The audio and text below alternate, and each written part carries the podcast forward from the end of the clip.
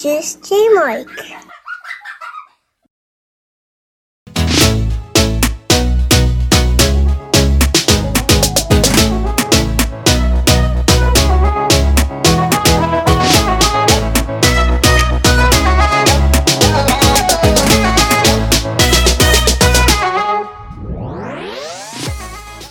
Hello, my darlings. Welcome to episode 16 of Generation Mixed.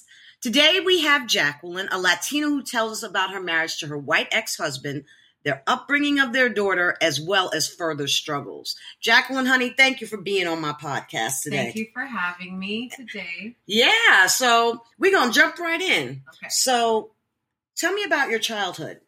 Right. So I was born and raised in San Jose, California. I grew up with two brothers. Um, my childhood is, was kind of chaotic. Um, we had a, a home up until five, I was five, five, six. Then we were houseless for uh, quite a quite a while, you know, until I was twelve, and um, I ended up just living with only my dad at twelve. Okay. Um, but before that, I we were kind of like I remember some. Now I understand that it was not normal, but as a child, it seemed very normal. Like I remember, you know, my mom dropping us off at the park and leaving us at the park for like hours and hours. You know, Mhm. I remember, um, you know, when I was at at the park, I I would um, kind of hang out with the you know other homeless people. I I really like strongly remember this um, one homeless lady.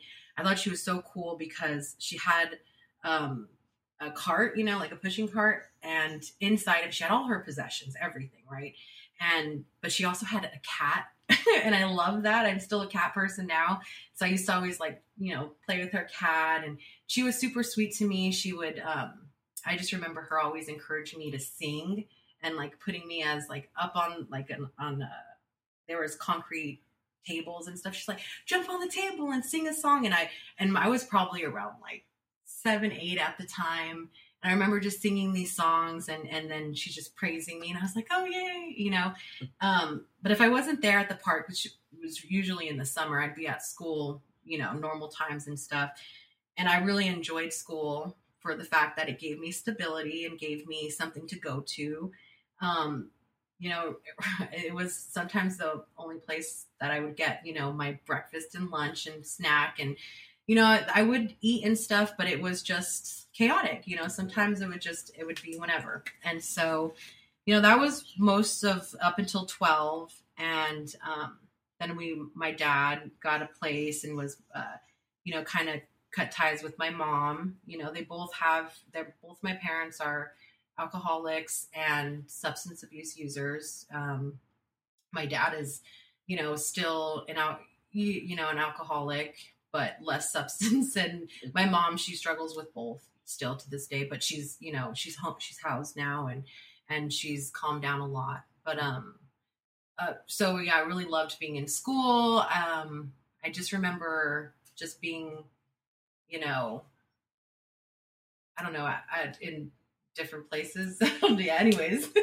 So then what about your background? Are you are you 100% Mexican? okay, so I am a 100% Well, I've never done that DNA ancestry thing. My my mother is a few generations in Mexican. Um, I believe my great great grandmother or their family came from Texas and then in LA or Pasadena area and then up to, to here. So there's a long, my mom's side, maternal side is American and then a Mexican American. Like Tejano. Yeah, Tejano. See, and then um, my dad actually, I'm on for, with him. He actually, you know, he came from Mexico uh, when he was 14. Kind of was in, in between Mexico and Texas for a while, and eventually made his way up to California and met my mom. Their uh, courtship was quick. My brother at the time, my, my oldest brother, he was a few months old. I think he was like in diapers still less than a year Mhm. you know, we could do all the math and stuff, but basically he's 91 and I'm 92. Mm-hmm. so, uh, you know, my dad and her met. Um, they shortly then after had me and, and then a couple years later they had my brother. And then after a little while, they two separated. They have an interesting relationship. My Mhm. parents do. They, they still care about each other, but they don't like live together. They don't any of that stuff. So, Um, and we still and they're but they are cordial to each other. We we can hang out together, all all of my siblings and them. We can all hang out and stuff. But um, so but my dad, like I said, he he traveled. So what would he? He's an immigrant. Mhm. He's so, and I guess that would make me first generation on my dad's side. And you know, honestly, when I as I speak out loud about this, I realize too that I'm 29 now, but I'm still trying to understand my identity, right? Because when I first, so I'm a first generation college student. I graduated, but when I first entered college, they always were asking me my ethnicity and stuff, right? And I was like, well, I'm Mexican. And then, you know, somebody told me, well, that's your nationality. And I was like, what do you mean? I'm so confused of the difference between ethnicity and nationality and all of these things. So I, I never knew how to quite label myself. And I mm. also felt just American. I just felt like I'm American. Yes, I, I get to, I do see the, the, the Mexican culture that my dad, you know, was raised in. But then again, my dad left when he was 14. He had, he himself had a chaotic childhood. And, and when he, when he did get finally get to California, um, he was trying to assimilate. He was trying to learn English, um, and so it's a funny story amongst my my with my my family. It's like when I was little, I used to have an accent, like like as if I I spoke Spanish. I used to like say things like fourteen or Tony. Like I would try to put an accent to it, right? Mhm. um, because my my dad spoke like that, and I'd hear him talking like that, and um, you know, I and he was he really was trying to learn English, and so I unfortunately can understand Spanish and stuff, but because he was so adamant about learning English, and my mom was kind of kind of against us learning Spanish because she kind of had this like you know warped idea that we would be talking about her in a different language and she doesn't understand you know? And so it was never encouraged for me to to learn spanish but i can understand spanish. Um, i can speak it. I speak it with a heavy accent so i'm kind of self-conscious about it and and also haven't spoke for so many years but just just saying all this because it all ties back into like i didn't understand my identity growing up at Mhm. all and I, I didn't even there wasn't space for me to contemplate identity I was really in a place of like, okay, where am I going tonight? Where am I? Where am I sleeping? Where am I eating? I was in the survival kind of mindset and never Mhm. really thinking about, oh my my culture, my ethnicity. I didn't get to explore that until later in life, until I was in school and I was exposed to other things and and I could see like, oh wait, there's more than just you know. I, I kind of understood the complexities of identity, and even now, I don't even claim to understand. I'm still learning about myself. Um, but yeah, so for identity wise, I identify as a Mexican American. Mhm. Um, and yeah, and I still struggle with, you know, I'm still learning, I'm still growing. So How did your How did your parents and your siblings feel about like race relations, like with blacks and whites and Asians and stuff? so you know um i hate to say it but it is very it's a common theme of of you know racism amongst mexicans. And and my dad was you know i did hear those sentiments of of like oh that, that black guy. Oh you can't date black guys. Um that oh you can't have a black baby. There was it was there was that sentiment of like oh oh no you know that you should never be in a in a relationship with a black and um I don't I don't know. I didn't really take it to heart or anything. I just kind of was like, yeah, there goes my dad again talking crazy nonsense because at this point I was kind of used to this craziness, this this this different things that would come out of their mouths because, you know, alcoholic and substance abuse. So I was like kind of used to hearing all these crazy things and and but because I paid attention in school and everything and what we have the we have Black History Month, and I and I did pay attention, so I did know like you're not supposed to say that, like that's wrong, like you're not, you know, that you know that's unacceptable, you know. And I didn't really have the words as a kid to say that, but I I did know that I was like, my dad's is he racist? And I you know, and I was like, no, maybe he just he just had bad experiences or something, like you know, kind of like writing it off, you know, to it. So there was those sentiments that I never fully, I'd never adopted them myself, but I knew that they were there um, you know, it's it's kind of funny because my my dad had a daughter later in life, and she's 16, and and he's still kind of saying these types of things of like, oh well, you know, just just date a marry. You'll just marry a white man. You'll marry you'll marry a white man. Did he say that to you too? Uh, yeah, there was there was like there was a little bit of stuff like yeah, white is better. You should white Mhm. men have money. They have stability. They have this idea that that really he did elevate the white man for me in my head. You know, and I never um, and I I think maybe I mean maybe I did take that to heart because the first person I married was a white man. You know. Mm-hmm, mm-hmm. If there was some sort of influence, yeah, yeah, that's Yeah. probably because that's what we get our primary influencers is from our family, Our from our, and that's the first, you know, area of socialization in our lives, and then we we go out into the world and it becomes schoolmates and teachers, and our whole environment widens even more. So I, when I was listening to you, I was thinking, you know, with him elevating white folks, you know, white is right and all this type of mentality it, it probably planted a seed in your head where you might have been like, hmm, maybe he could. There could be some truth to this. But did you have any friends who were, you know, even just friends of uh, other races? Were you allowed to have that based on what he told you? Yeah, I remember having a friend, but I was young. It was I was like seven or eight, and she was. I don't necessarily know if I didn't have uh, friends of color because I was never put in situations with people of color, you know, besides you know Me- Mexicans. But I do remember I had a friend um, when I was like seven or eight, and she was. Uh, the only reason she was my friend wasn't in school or anything is because she lived next to me and we played together. But then when she moved away, I, I, you know, that was it. That was like literally only one friend in my childhood. Do I do I remember that was she was she was a black girl, and um, we got along. But we were in like we were in kids age, like yeah, not not too not too old. But I after that, no. I don't necessarily know if it's because I just was in positions and meeting new people like that.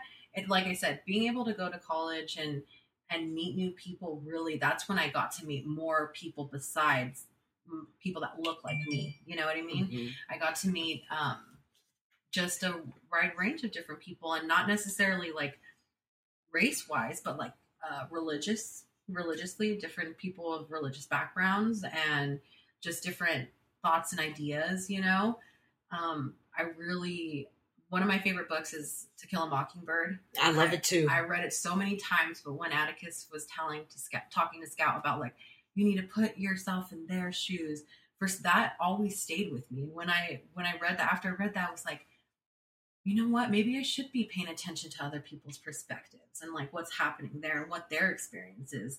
But that was a long journey there, right? I did, and then I wasn't exposed until I, I got to community college and was able to, you know, be around other people. Yeah, the diversity. Yeah. Exactly. So then what about high school? Did you have any high school boyfriends? Did you have since your your your social world probably opened up a little bit more during high school? I mean, did you have friends of other races? Did you date any boys in high school outside your race or any of that?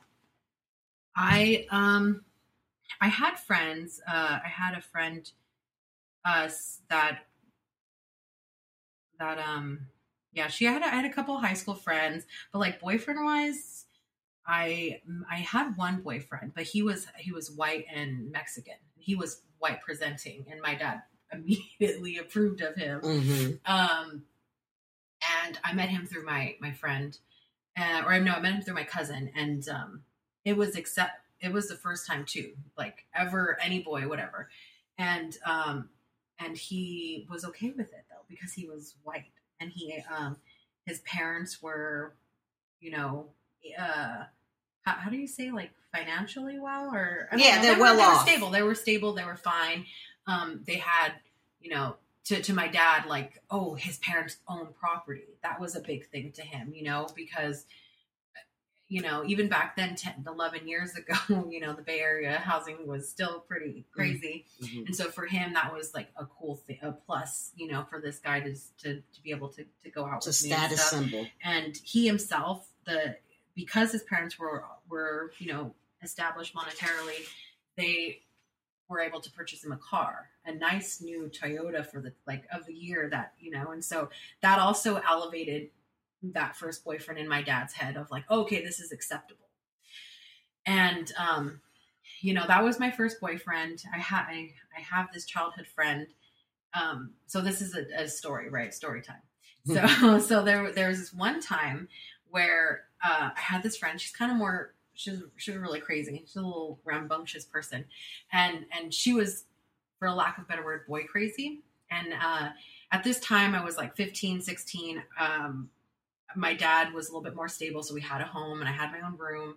And um, when we were, I I remember my friend was we were hanging out, and and then she's like, "Oh, Jacqueline, there's this boy that I like." Because she she liked black guys a lot, and um, she's like, "But uh, I can't hang out with him." Something about hanging out. She's like, "Ken," or I think it had to do with it's so long ago. So, anyways, some reason this individual needed a place to stay for the night, right? And we were he was a teenager too, and I was like I can't have boys staying here. I'll get in trouble. And I knew this. I knew this for a fact, but I was in a, you know, between a rock and a hard place. Mhm. And I was like, crap.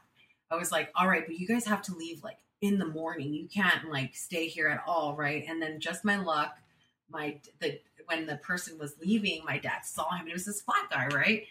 Oh, he was so pissed off. He was the, the, like so mad. He um that was when i basically he sent me away to live with my mom. At my time my mom finally had her section 8 housing and she had a spot right? And so um and so he was like you're gonna go live with her. And i i had to go live with my mom for a, like a good two months. And i and living with her again was kind of hard because she was still you know in her struggles. And and then again i was back to that to that point when i was a kid where i was like I need to go to school to eat, otherwise I'm going to be hungry all night, you know. Mhm. Um, and so, but be, but really, all of that, me having to move out, everything, it it really was because he saw a black guy coming out of my room and thought the worst, right? Even though I didn't, we, I did nothing.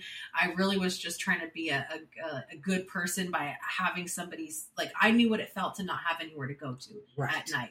And this person, my friend, was coming to me with her friend, saying he has nowhere to go tonight. And I, I had a, a room for myself, and I was like, okay, I'll do it. And I, it kind of bit me in the butt in the end. But really, I, I'll to this day, I really wonder, like, was most of my dad's heavy reaction because of the color of this guy's skin? Mhm. and and that he had my my previous or, or the you know the boy he accepted um the one that had the well-to-do parents and had you know and that was you know white presenting he was allowed in my room. And and and and there was never any issue with it. It was only the issue when it was a black guy leaving my room. And i was just like but i didn't even do anything. I was trying to be nice. Like Right. what's happening here? And i had to go live with my mom. I was there for a little while. And then, you know, I guess two months was sufficient punishment. And I was like, Dad, can I please come back? I was like, I'm not going to do that again. I'm sorry that I did that. And he said, okay. And he let me come back. And then I got to, you know, finish high school. So then, why did you w- break up with that first boyfriend? What happened? um, the first boyfriend, I, I broke up with him because it's kind of complicated. It kind of ties into my ex-husband as well. So I met my ex-husband um, when I was like 16, 17. Um, randomly, this is back when Yahoo Chat would be open, right? Mhm. And I had my Yahoo Chat open, and I randomly got a message from my ex-husband. He was like, um, it's so funny too. It's so silly. Uh, it was it was basically a message is like, does writing in it was this time where you could change the font colors, and it was like, does writing in rainbow font make me gay? And I was like, okay, random ass, random pop up message, but I was like. No, I was like, you just could like the color of it. I don't know, you know, just know. And then slowly from there, he became my online friend. And then uh, he was my online friend for friend for years. And and I, uh, you know, this is this is a big big thing with my family too, because I moved to Texas for for college, right? And um, and so and and my my ex husband he he was he lives lived in Texas at the time too. Um, and uh, so it was this random person from Texas messaging me, and I was like, yeah, blah blah blah. And then I just started to like him a lot more than my the boyfriend that I had in here, you know, my first boyfriend. And um, I I was like, you know what? This is when I started thinking about college. I graduated high school early, so I graduated my junior year, and I was thinking about college and stuff. And I was as a first generation, I really I knew nothing about in-state, out-of-state tuition. I knew nothing about I, I, knew nothing about anything. I really was the type of person. I'm still am kind of to this day. I just kind of roll with it and, and figure it out as I go. I'm a big, uh, you know, hands-on type of learning person, and so I, um, I yeah. So where was I? well, here's my question. So so then you were you were at the point where you were talking about um you went now. Let me ask you this because you kind of jumped a little bit ahead. Okay. So you graduated high school at 16 and did you why did you decide to go to texas for college okay see that's where i'm that's where i'm trying to okay let me try to re let me try to it's all good honey myself all right so um so i met him when i was still in high school mm-hmm. and i was talking to him in high school mm-hmm. and then i that was at the same time where i was trying to figure out college stuff and so then and he lives he lived at, in dallas at the time so i was like you know maybe i don't know to, to this day i don't really know why or I try to think back and I'm like, did I really just do it because I liked a boy? You know what I mean? And I get that question a lot, a lot.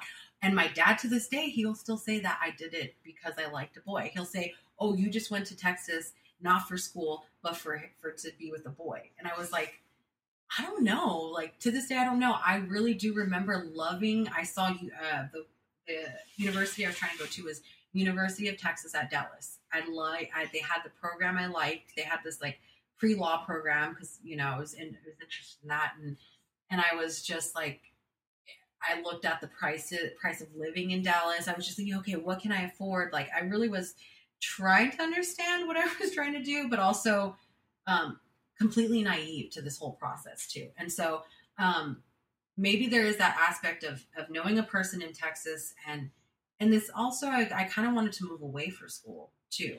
And so that was another aspect of it. And I was like, oh, this will be an adventure, a new place to see, all this and that. Um, but yeah, I, I can't say to this day. I really wonder. I'm like, you know what? Maybe I did. But part of me, when I think about it, I'm like, no, I was really excited about going to school and living on my own and going to a different state and all of these things, you know? Mm-hmm. Um, so who knows? My my 19 year old, 18 year old brain I don't remember. 17. so what how was it when you got how, first of all, how did you guys physically meet and then what was the reaction to each other? So, um we physically met when I moved to Texas for school. Mm-hmm. And then um the reaction for both of us was just I don't it was it was young love. We were just excited or I I was like it's not love. It wasn't love yet. It was like um when you talk to somebody for so long and then you meet them and it was just exciting you know i felt that for sure and we have the same sense of humor he was really a friend that's that was the thing for me i think that he's the first uh, person that i was with that i really saw as a friend and connected with in that sense not with my first boyfriend i was like oh yeah he's cute so he's gonna be he could be my boyfriend you know wasn't any kind of thinking in it you know and he and i the first boyfriend we didn't have a lot in common we he liked playing video games and online games and was really into computers and i was interested but but also like I, I, I wasn't I was into books and into other things besides what he was into. So there was like a little disconnect there. But with my ex husband, when we first met, we had so much in common. We had the same humor. Um, we just had stuff to talk about, right? And it was just it was fun. It was interesting. And again, I think that he and I both related on a, for a lack of a better word, an American level. We were both Americanized. We both understood. We both like the same music, same like uh, TV stuff, movies. Like we were we're American, so that's where how he and I connected. Um, and yeah, so the first time meeting him was fine. It was you know he had he has you know white parents, and that was was different meeting them. Um, but it was it was it was good. It was interesting. What what how what were the reactions? There. Oh, so okay. So hmm, reaction wise, for for who? When my when your ex husband brought you home the first time to meet the parents, what was their reaction? Well, their reaction was like, "Oh, we're gonna help this college student out, and and you will will uh we'll rent you a room if you'd like, you know." And I was like, okay, yeah, that sounds good. They were they were nice. They were friendly. They were they were helpful. They wanted to be helpful. to me as a, a person that was you know trying to get her education and um, not not very dissimilar to that's just who they are. They also helped other people as well. Mhm. um, they uh, so it was it was kind of just in their nature to be helpful in that way. And so they were they were welcoming. It wasn't anything insane.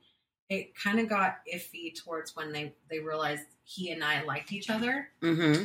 it started getting a little bit tense with us um, with his family when they they kind of uh, found out that we were like together you know and stuff but I, I think their main concern was pregnancy which ended up being true I, I ended up getting pregnant Mm-hmm. um, I think he and I were only together physically. I had known him before that, you know, as online friends, but physically we were only together for like three months, four months, and then on my on my 18th birthday, because I moved to Texas just before I turned 18.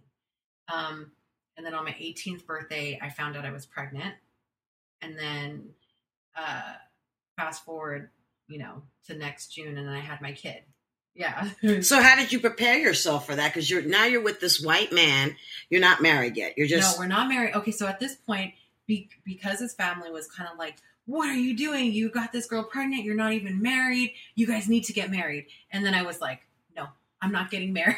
I'm not getting married. What do you mean? I'm not getting married just because I got pregnant? No." Mhm. and and I was really pushing against because they were saying we had to, and eventually, and eventually, um, and eventually, uh, you know, it just got more tumultuous in that in the household about just what they wanted us to do, and then at that point, I realized I was like, I'm about to have a kid with no family support in a in a in a town in a in a state that I have no um nobody in basically you know?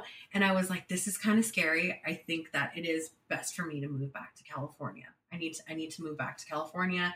I i told i told my ex-husband i said you don't you don't need to you don't need to be a part of this. You don't need to do anything. And he was like well no. I, I want to be a part of it. You know i, I want to do this and i said okay are you sure because we're gonna leave texas like i'm not staying here he's like yes and so we ended up we ended up moving back to california So stop right there. So I want to know what kind of experiences you and your ex-husband had in Texas as a couple. Did you come across any negative experiences? Um, in Texas, in oh, in Dallas in particular, um, w- when I was with him, like I said, we were. I lived in Dallas for like four or five months, so it wasn't that many much time. And then also in Dallas, it's not like how it is here in at least in the Bay Area, where you have like easy like infrastructure for pedestrians. Like it's not that they don't have sidewalks in Texas, but Texas, you or in Dallas in particular, you kind of do need to have a vehicle to get from one place or another. So I wasn't really ever like um out with him walking or anything like that, right? And even then in Texas our our dealings were very limited. Mhm. I uh I don't recall too much about like uh, no, nothing comes to mind too much when I think of Texas Mhm. about us experiencing privilege or Any anything like any that. sort yeah. of pressure or, or negative experiences.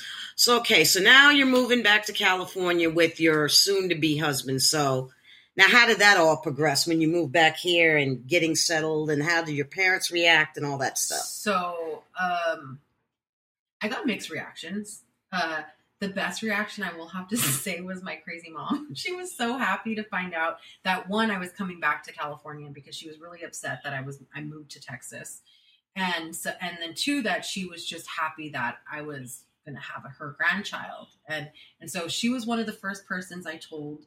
Besides, you know him, I told him first, and and then I um I told two very good my my close friend and I told my close cousin next and then I told my mom. So she was she was there in top 4 and she had them every she was the first person that gave me the happy reaction which I I desperately wanted because I was already in shock for and being pregnant and also um that I had already made up my mind that Mhm. no I'm not going to terminate this pregnancy and so um and then my dad's reaction was do you need me to send you money for an abortion? So i was like uh, no no i'm not going to. I'm gonna i'm gonna keep it. And uh, that was upsetting for him you know, very upsetting because first off, um, like I said, I'm a first generation college student, so I was one of the first in my entire family that was on this track of you know getting a degree, and to him, he felt like, oh, you're gonna get stuck. You're gonna get stuck with kids. You're just not gonna finish your goals. And for him, he really believed that me having a child would hinder my hinder my future, right? And so he he was kind of like, "Oh, you should get an abortion," and I was like, "No, I'm not going to." And I was I was really sad to hear that. You know, it was hard for me to hear, but I was certain that I was going to keep her. I was certain about that, I was like, nothing is going to change that fact. I've already made my mind up on that. And so when I got back to California, he by that time he kind of simmered down and he allowed Michael and I to live with him in his home. He still had a house at that time. So he allowed us to live there with him. And and you know, and then I was just pregnant. was so then how did so going back to how your dad reacted with your first boyfriend who was only half white. Yeah. Now you got a full blooded right, yeah. white boy. How was mm-hmm. he there in that reaction? Was he just but as overjoyed? He so he was upset for the fact that I was pregnant, but was super respectful still to to Michael and still very uh, and still very um you know uh not accepting of the pregnancy but okay of the person. Like okay he's a white he's like what is he to do? But then this is where it kind of went downhill is that um you know the part of accepting the of the first boyfriend was the fact that his family was monetarily safe and, and they had money to give to his son too. Whereas Michael's family was like, no, you're if you're gonna do this, then you're you're gonna do this on your own. Good luck. Ex- exactly. Good luck. You're just gonna do this on your own. You need to come up with supporting this, you know, supporting this what you're trying to do. And so, if anything, I think there was like uh, any negative comments my dad would say would just be like, well, what is he gonna do? He's he's not in school. Um, he doesn't have a good job yet. You know, was all these things of like that he wasn't accepting of Michael because of that part rather than uh you know being more accepting because he's white so when you came back to california did you get any any sort of reactions negative experiences you could talk about here when you were with michael out with michael honestly there was no negative i honestly that was the first time being with michael being around uh in in, in settings i felt for a lot, I don't know another better word except elevated. That I that I noticed that people afforded him um, different looks or different manner or just different. How do I say? They're almost. It's almost like deference. Like, oh, so nice to meet you, sir. That type of yeah, like deference. Yeah, like yeah, exactly. And and um, and that they would, yeah, he was always a sir all the time, always assert. He sometimes was kind of sloppy in the way he dressed, but he still got that. And so when he dressed up, he even was even more because he is a light complected, you know, um, he has light brown eyes, but one of it's one of I don't know, he has this little thing where a quarter of his eye is blue. And so um, you know, there's that he, you know, there's you know, he just look white presenting everything, right? And he's male too, so top of the food chain. Right? Exactly. Um, so I did feel like when I was with him, I did feel elevated. I did get better customer service. I did get, um, you know, one one thing that pops up into mind is uh, this time we took our at the time she was two and a half, three, our daughter to Pumpkin and pa- Pumpkin in the Patch. It's over Children's Discovery Museum in San Jose. We're in California at this point, mm-hmm. um, and and we're at this pumpkin patch or at this pumpkin in the park thing, right? This event, and my kid is little and i'm thinking oh she's going to be able to go on all these little rides. Let me get some tickets. And so i purchased um, 20 bucks nothing crazy 20 bucks in tickets and uh, quickly found out like she didn't want to go on anything. And so i didn't need these tickets. And you know we were on a budget and so i was like you know maybe let me try to get this money back. Let me try to go do this. And so i go and i take these tickets to the booth and i say hey i'm so sorry i purchased these. I don't need them um, could I please have, can I return them? Can I get, you know, and get my money back? And then she just, the person pointed to a sign that said, no, no, no, no returns, final sale, everything, right? For these tickets. And I was like, oh, okay, thanks. And I, I walked back because at the time Michael's standing by the stroll, the stroller waiting for me to come back. And I go back and I tell him like, oh, she won't let me, she won't let me return them. He's like, oh, okay. He's like, let me try.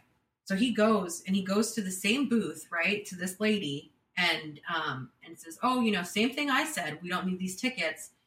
But she allow she gives him the return and she gives him the money back. And it's just the that moment I was like, oh, wait a minute wait, what happened here? It was my my tingly senses were like, wait, wait, I did I what did I just experience? Is I was at this time my kid was three, so two, three, so I was like 20, 21, you know, 20, 21, right? And uh, I was like, whoa, that's crazy. Okay, cool. That that was different. And and that was the time where I was just like, well, we're in California. Like I, I didn't understand kind of, you know what I mean? Um, that I up to that point, yeah, we I did know that I got like different looks and like you know was treated better when I was with him. But that blatant like example of that was when I was like my privilege. I was like, and and uh, you know, Michael, he he I don't know if he still has this sentiment, but at the time he was like, I'm not privileged. I don't have privilege. He's like, I'm just as poor as any other person. You're like, I still struggle for money. I still, you know, and we kind of you know, kind of I tried to go back and forth. And this is when my my understanding of identity and white privilege and all of this was this was before I got into to my four year university. This was when I was still in community college and still taking classes to like, you know, get into my four year. But um I was just shocked. I didn't have the words to say, but but no, it does exist. You know, it does, it's real. You know, I didn't have the words to say that and uh, and he was like, "Well, it doesn't exist." And it was that was one of our first like clashing points of like of where our identity finally made it into our marriage because before then we were super in love and crazy and happy and like we're having a kid. It was all so quick. Every the, the the train was really rolling right? And so there was when it finally we got into into the part of living right? And and just being together.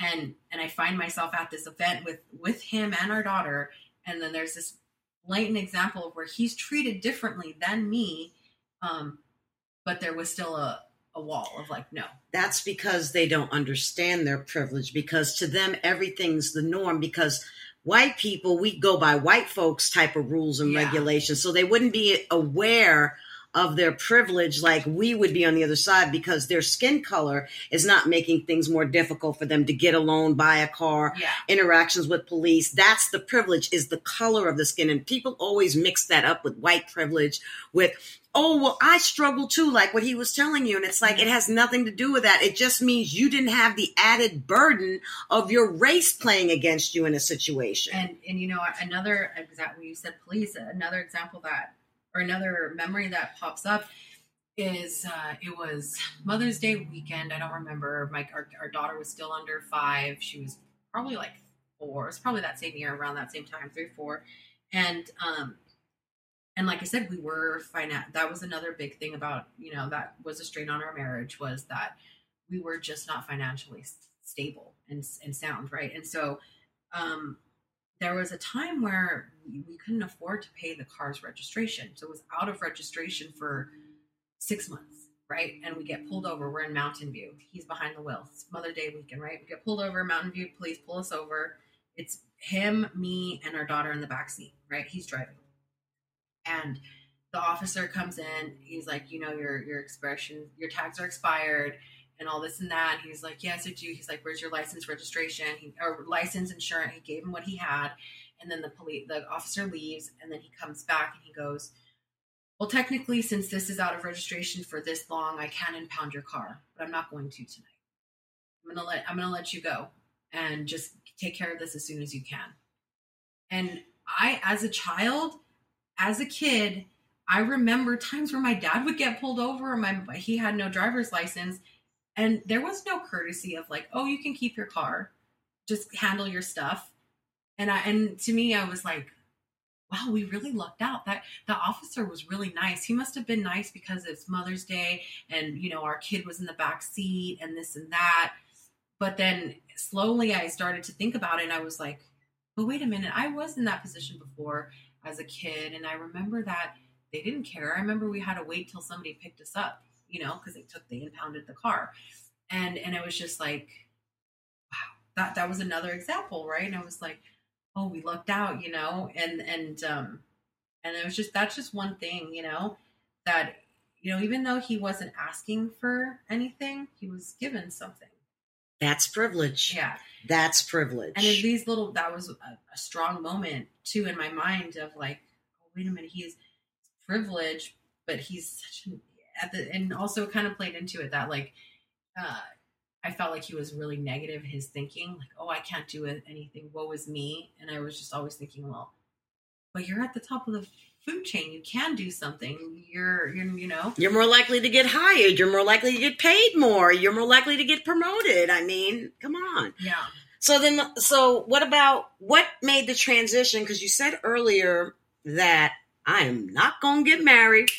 Yeah. And then next thing you know, how did you end up getting married? Then why did you marry him? If in the beginning you said you weren't going to get married. The, that was um, that was 19 year old Jacqueline thinking that marriage would elevate um, the seriousness of our relationship. That I was tired of people thinking, "Oh, you're just that's just your boyfriend." I'm like, "No, this is the person that I had a child with, and I'm planning on spending my life with them." Right? Mm-hmm. Like, I really was only thinking. I when I got married, I never never imagined that it would end. It was not something that I really was so certain, 100 percent like I will get. I was still pregnant, so it was before I really started to live life together. Um, and I was just so certain that this was the person that I wanted to be with, and that's what I did. I was like, "All right, I'm going to do it," and I did it. Mm-hmm, mm-hmm. So it was kind of like that. I and like I said, I was only against it because they were telling me to. And then as soon as I was didn't have that pressure of being forced, then I I was able to consider it. And then I felt like, oh, if I'm married, it'll elevate us it'll elevate our status of like oh they're not they're not messing around or something you know what i mean mm-hmm. and so that's part of why i got married and and thinking like oh i i don't i want i'm having a kid young but then what if i just don't have it out of wedlock i think i was just trying to play catch up a lot of stuff right mm-hmm. so it was it was just um i was being stubborn in the beginning of when they were telling me to marry and i said no and then i quickly was like, "Yeah, I want to. you were rebelling both times, girl. Yeah, I, I hear you. I was all over the place. I really was. I, mean, even now, I don't claim to know uh, everything about myself. I'm still learning. You know, sometimes I catch myself and I'm like, "Oh, wait a minute. What am I doing? Am I am I the problem? You know, that part. Mm-hmm. Am I mm-hmm. the villain? No. Right, but, right. So, like, more self awareness came later because otherwise, when I was younger, no.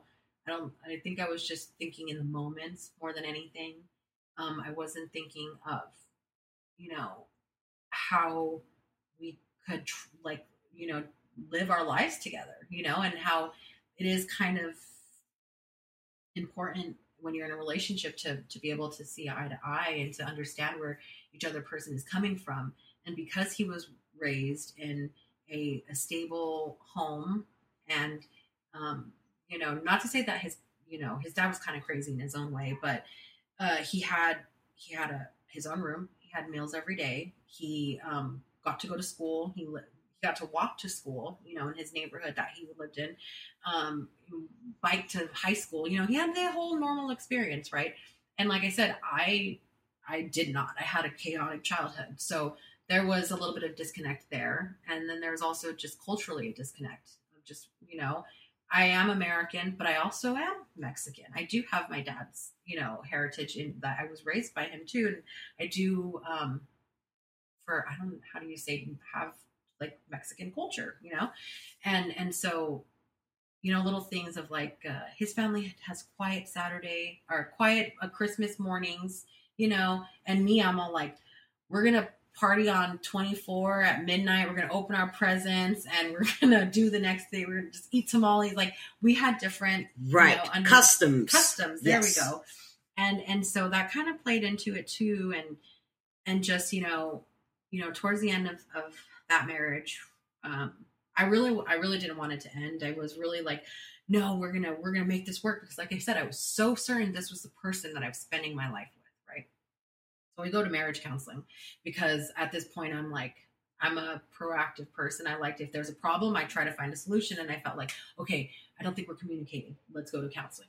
And so I, we go to counseling. And, when, and one of the things that really stuck out when I went to the marriage counseling was that she's like, you guys have different backgrounds. You know, you guys are one thing that was very common is that we both love Lillian, our daughter. We both love her very much. We want to provide her a, a life that's good, you know. Um, and the the marriage counselor, she's like, uh, you know, Jacqueline, you're doing this because you had a chaotic childhood and you want to provide her with everything you didn't have, right? And then she said to my ex-husband, she's like, "You're providing for Lillian because this is what you grew up with, and you're and it's expected of you, and you feel like this is what you should be doing."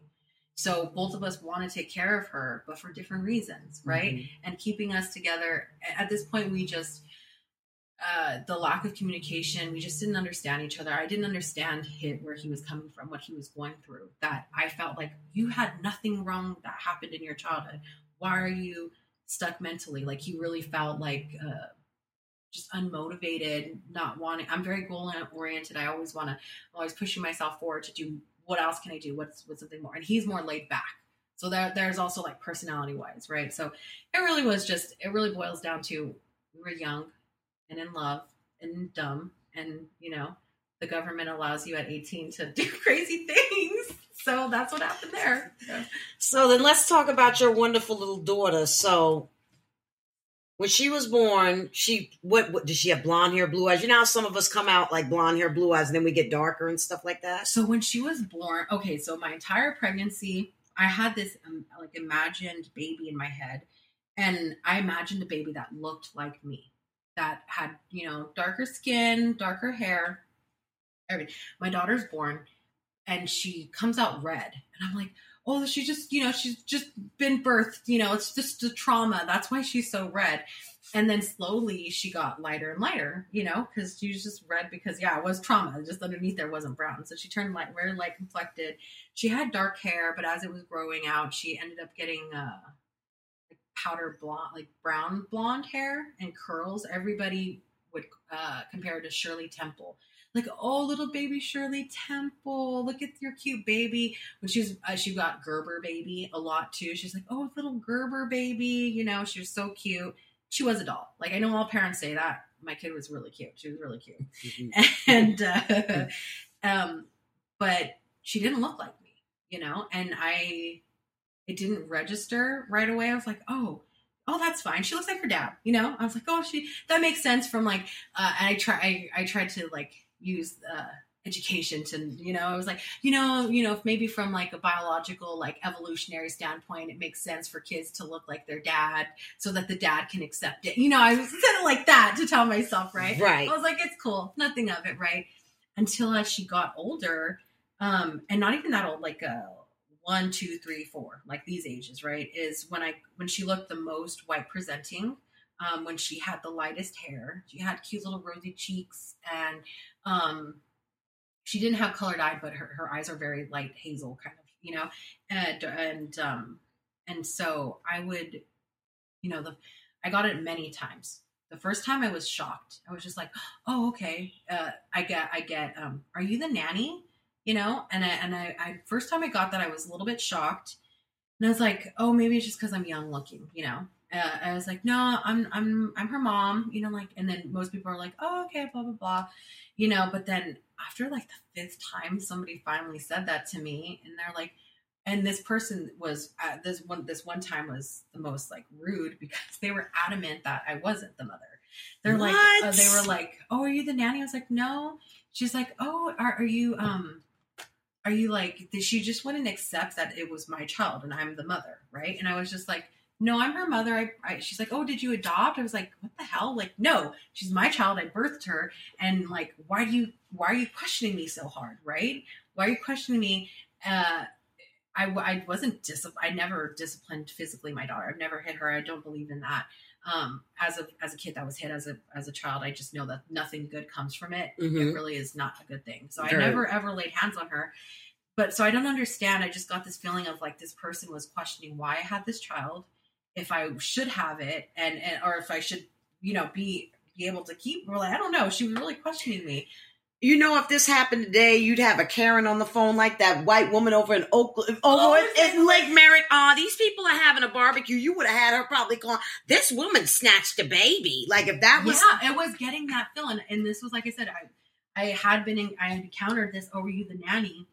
but this particular time it was it was really uncomfortable and i i just was like no i'm the mom and then finally I, she got the hint and just like awkwardly walked away and i was just like hell um but I, I had to like come to terms with like okay maybe they're not being malicious this or that but it just you don't i feel like it's not an acceptable thing to walk up to a stranger and be like is this your child?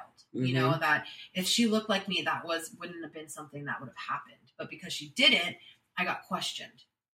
And i was just like what? You know and part of me I, i'm a nice person so i i will just say like haha no i'm her mom. That's what i usually answered as but this person was so adamant about it and i was just like go away lady like leave me alone You, know? what it is? It's because still when people tend to see, you know, the traditional family, it's monoracial. And if you see somebody of another race pushing a, a mixed race child that happens to be lighter skinned or darker skinned than the person pushing the carriage or walking with the child, people automatically think, well, something's wrong with this picture and I need to speak up about it. It's like, my dad got that. When my dad went to go visit my grandfather, I was a little, little, little tight, right? Maybe about one. And the first thing my grandfather told my dad is she part Puerto Rican? She got Puerto Rican skin. And my dad's like, no, she's half black. But this is the thing that all biracial people and couples have to deal with. You have to explain everything. Yeah. Every flipping time you have to explain your background. Then you have to explain if why this is your child, why you're out with this person's like, Why do I need to explain it? I didn't understand that i didn't Mhm. understand it and i was experiencing it mm-hmm, you know, flash forward, um, he and I divorce and we separate when she's um, five, six, after she's entering first grade.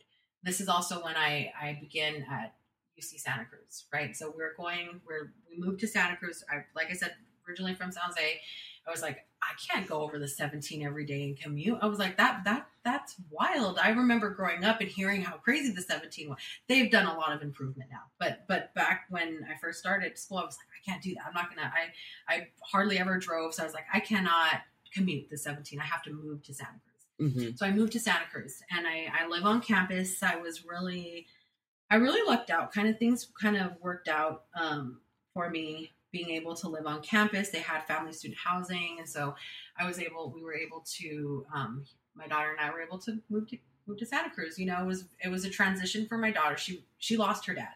Her dad moved back to Texas. You know, and and that is a loss. You know, she was up. He was with her up until five, six, five six years old, and then he moved back. Right, and that was a, that was a loss for her. Plus, plus we moved to a different city. You know, and um, so it was just different. And you know, I kind of we had to figure out. I had to figure out what was going on with her and like help her and get her situated uh, on top of beginning my university career, you know, and I was just like, this is wild, but I can do it. I can do it. multitasking This is mama. Great. This is awesome. Um, and she goes, she went to the, the, there's a public school right at the base of Santa Cruz, uh, UC Santa Cruz that's there. Right. And so I enrolled her into the public school and she go, she was going there and everything. And, um, I was in first grade. I felt, I, I was when I realized that, um, that, you know, there are pockets of white whiter communities in California. Yes. I don't know how else to say that. It's it's everywhere in the country. Segregation, yes. Yeah, and it so- still happens. and so I, I am um, I she started kinder in a predominantly Hispanic school. And I, when I took her to school, I felt comfortable. There were people that looked like me. Everything was was fine, right? Everything they had, um, they had a resource center. Like they catered to the community that was there, right? But I moved to Santa Cruz, and that school, um, that public school that she that she currently goes, she's finishing fifth grade now. Um, that you know, they I asked them, I was like, hey, so I'm new to town. Um, you know, is there any resources? And the school was like, oh, we don't we don't have a list of resources. What do you mean? What do you need help with? And I was just like, what do you mean you don't have? I was like, oh, okay, that's fine, thank you. You know, there's no, they didn't, they didn't say, oh, there's Sacred Heart here. None of that. They didn't give me any. And I was like, oh, okay. I was like, that's different. And I was like, that was that should have been my first flag. That like, oh, they don't have a list of resources because nobody in that community needs them. And I didn't understand that. So first grade comes and um, we have this. She has this field trip, right? I was I'm in school. I'm taking classes, and so um, I want to be a part of this. You know, I want to go to my kids, you know, field trip. And so I reach out to the teachers like, hey, I can't actually.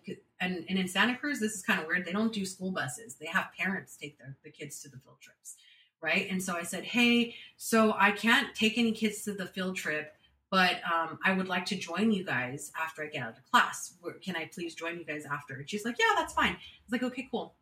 So I go to the the play. It's a, a what's what is it with pumpkins? We were at a pumpkin patch off the off the side of the uh, uh, off side of the one, right? Mm-hmm. This Rodoni Farms or something like that. It was a private farm. And so she's there there and I go, "Okay, I'll meet you guys there. Thank you." And I go and I get there to the to the pumpkin patch. It's cool, cool experience. Take pictures of my kid. She's super happy. Everything's good. And then I understand she's like, "Oh, you can't take her from here though." The teacher says that. She goes, you can't take your daughter from the field trip location. You have to pick her up from school. And I said, okay, sure. Maybe it's logistical things. Like, you know, makes sense. She has to leave with who she came with. And I, I, you know, it's like, okay. And so, um, we get back to the school, right? And then I, I go and I walk, I park my car, I go walk to the classroom to go get my kid, right? And my kid is inside this classroom, right? And this this teacher there, she's blue-eyed blonde lady, uh, probably a little bit older than me, uh, but not too much, maybe five, maybe 10 years older than me, right? And so, um, and so I go to the classroom and I go, okay, I'm here to get Lily. And she's like, oh, did you sign her out at the front desk at the office? And, and mind you, I already seen parents taking their kids that, that they were chaperones and they were just taking their kids after the field trip. Right. But she was like, oh, you need to sign her out. And I was just like, what? I was like, okay, I get that you wouldn't want me to get her from the field trip, but now we're at school and I'm here and I'm saying like I I could take her. Literally, I think it was like uh, it was a short day. They only had 20 minutes left in the school day, just to even even then, right? And she's like, um, no, you have to go sign her out. And I I was at this point, I was like kind of upset now. I was like, you're keeping me from my fucking child, uh, you know? And I was like, okay, okay, that's fine. And I walk away, but I'm upset, right? And then she shouts out after me sorry, it's just the protocol. And another parent is coming and is like, oh, what's happening? And so not only was she embarrassing me and like doing this, right? And I was just like, what the hell? And I was pissed, right? I was super mad. She basically saying, no, I can't take my kid. Like, you know, and I, and I still listened. I still went to the office to sign her out. Wow. By the time I get back to her classroom, it's five minutes till the bell rings. And, and I was just so upset this is just first grade at this school, at this predominantly white school, public school in Santa Cruz. And that I'm I'm a dark complected parent and I was already feeling uncomfortable to begin with. And then I was given this first grade. I was like, fuck, this sucks. And I didn't do anything. I was like, whatever, it's fine. Second grade comes. You know, that the second grade teacher was much friendlier. Um, you know, she she was still a white woman, but she was she was just more friendly, you know, and it wasn't too crazy. Um, and it was fine. But all and then third grade comes. So all I'm here all this time from first, second, third, fourth, fifth, right? And the teacher, the principal of the school is a white man.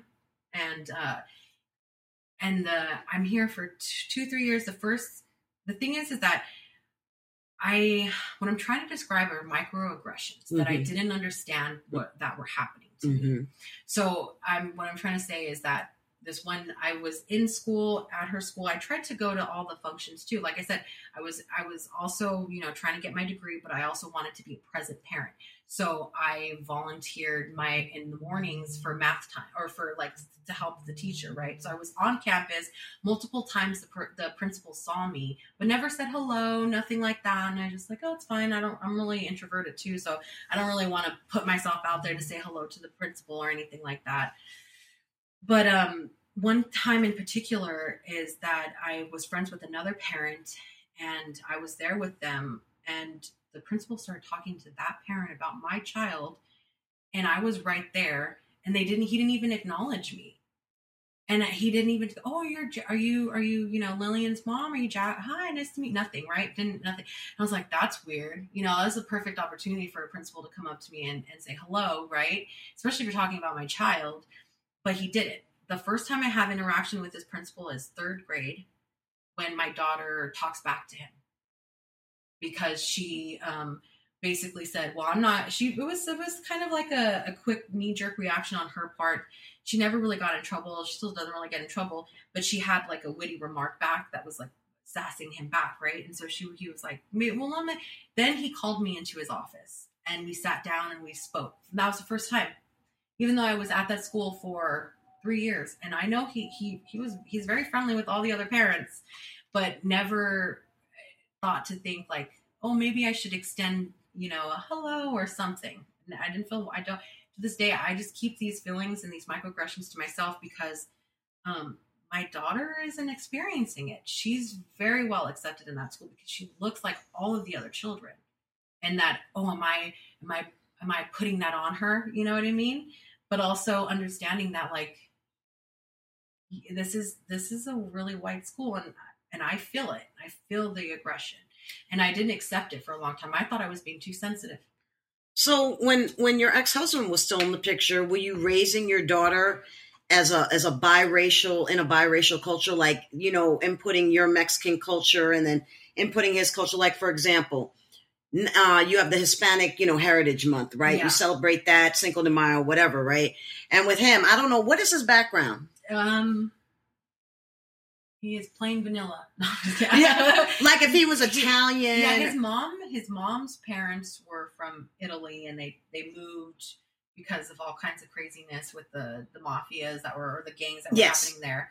And then, um, though his Italian grandparents passed away before he was even born, so he doesn't know any of that side of his family. Mm-hmm. Um, and then his father is not really close with his family. That's kind of like it, it's mind boggling to me when when I found this out because personally, like living it, having a Mexican family, um, we're very tight knit too. Yes. You know, we're always like hanging this and that. But his his father kind of was distant from his siblings, and they didn't really make time to like see each other on the holidays or have the annual reunions or nothing. He was just very solitude kind of dude, and and so that's the type of household he, that Michael that he was raised in. My ex husband was raised in was just that um, they they yeah, that that, that I don't. They didn't really have Indiv- individualism versus collectivism because I always discuss yeah, this with certain exactly. His, Latinos and China and Asians tend to be more collectivistic in culture. American culture is more individualistic. Now, for Black folks, it depends.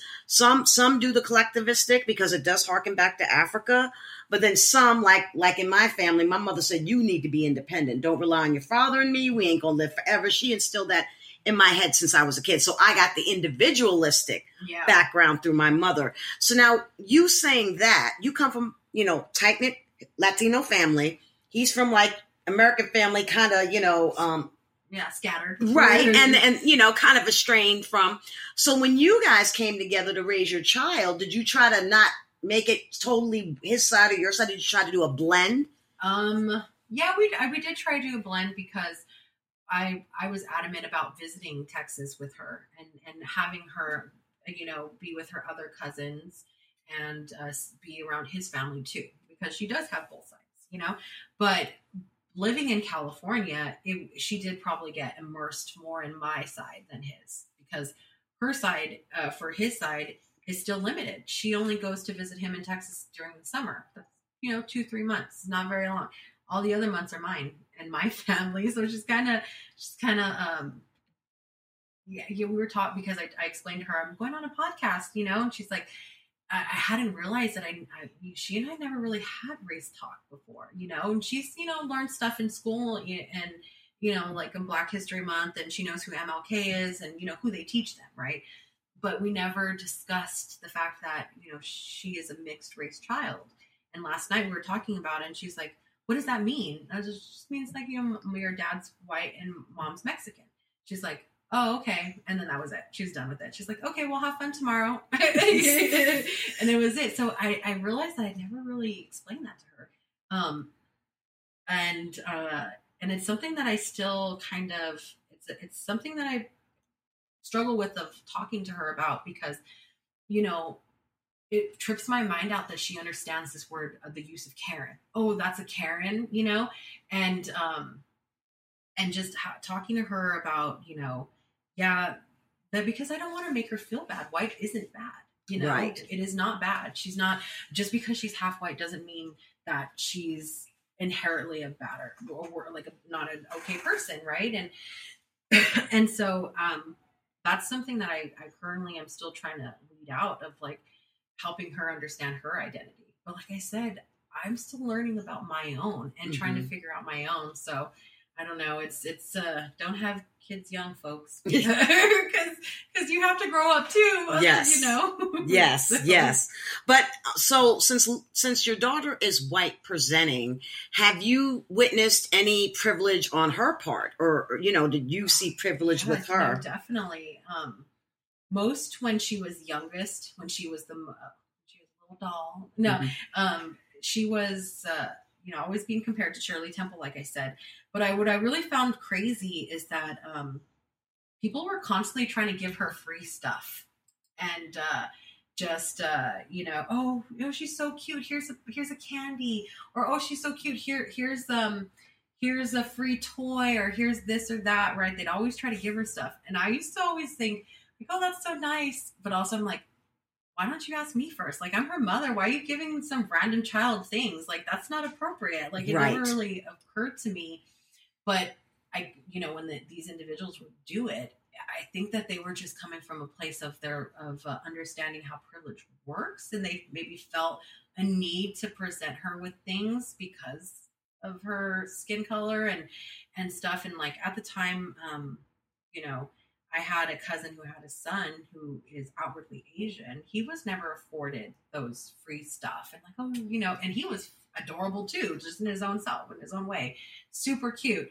But, you know, I just noticed that Lillian just got different treatment, even as a kid, you know, as a child. And it was just, uh, I, I, yeah, I don't now retrospectively thinking back on it, I'm like, yeah, weirdos, why are you giving kids free stuff, you know? But also, it was like they were doing it because they thought she was so cute, and I think the part of her being so cute was because she was white, you know, that mm-hmm. they they felt that way especially with the what you said earlier, Gerber baby, Shirley Temple, all that yeah. other stuff. Those those American praising icons. Her for her out her her white presenting. That they're they're praising her for that, and I didn't realize that didn't make sense. But also, as I think back on it, I'm like, I don't go up to random cute babies and try to give them things. You know what I mean? so that's true. That's very true. So then, how's your relationship with with your ex husband now? Um, we are cordial. We say hello now and then, but we don't really talk. We don't really talk unless it's about our daughter. Um, you know, there was a tsunami warning in Santa Cruz a couple weeks ago, and and stuff like that. He'll say, "Oh, you guys okay? You know, are you are you were you near this? You know, stuff like that." But other than that, we don't really talk does he call your daughter? Is she closer to him? Or um, she they they have their own unique relationship. It it did have to they did have to figure stuff out because oh well she had to. I mean, it kind of sucks that she had to, but um, it was a shock for her not having her dad every day, and so she had to come to terms that oh he's not there every day, but he is still there for me, and um, he's not a big phone person. She's not a big phone person I tried to suggest little things like, oh, maybe like send him a letter, you send her a letter, you know, stuff like that. But really, she was five, six years old at the time, seven years old. Like, how can you really? So as she's gotten older, they've communicate way more, talk on the phone. Um, we finally, when she was old enough to fly out there, because she does fly alone, you know, with Southwest, and they have an amazing little like program where like you pay them and you get unaccompanied minor, and I feel safe about it. So she's finally old enough. She started traveling to Texas and visiting Texas in the summer.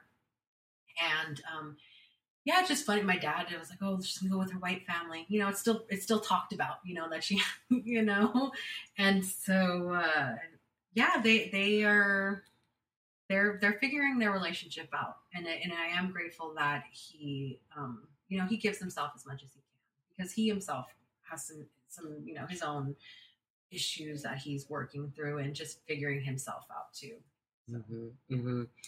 so then, final thoughts usually sum up like this. So, what words of wisdom would you give your daughter about being biracial and white presenting in the present day and going forward in the future? That's uh, that's a hard one. I I want her to understand that she does have privilege, but more importantly, I want her to understand that there are so many perspectives out there, right? And that you know, um, each person ha- has their own story. Each person is going through their own thing, and um, and just be aware of that, you know. And and I, like I said, I'm still teasing out how to, you know, because I'm not a white woman. How do I? If she, you know, I can explain the Mexican side of things, but I, how do I explain something that I don't experience? I don't. Ex- Mhm. I will never experience the privilege that my daughter will.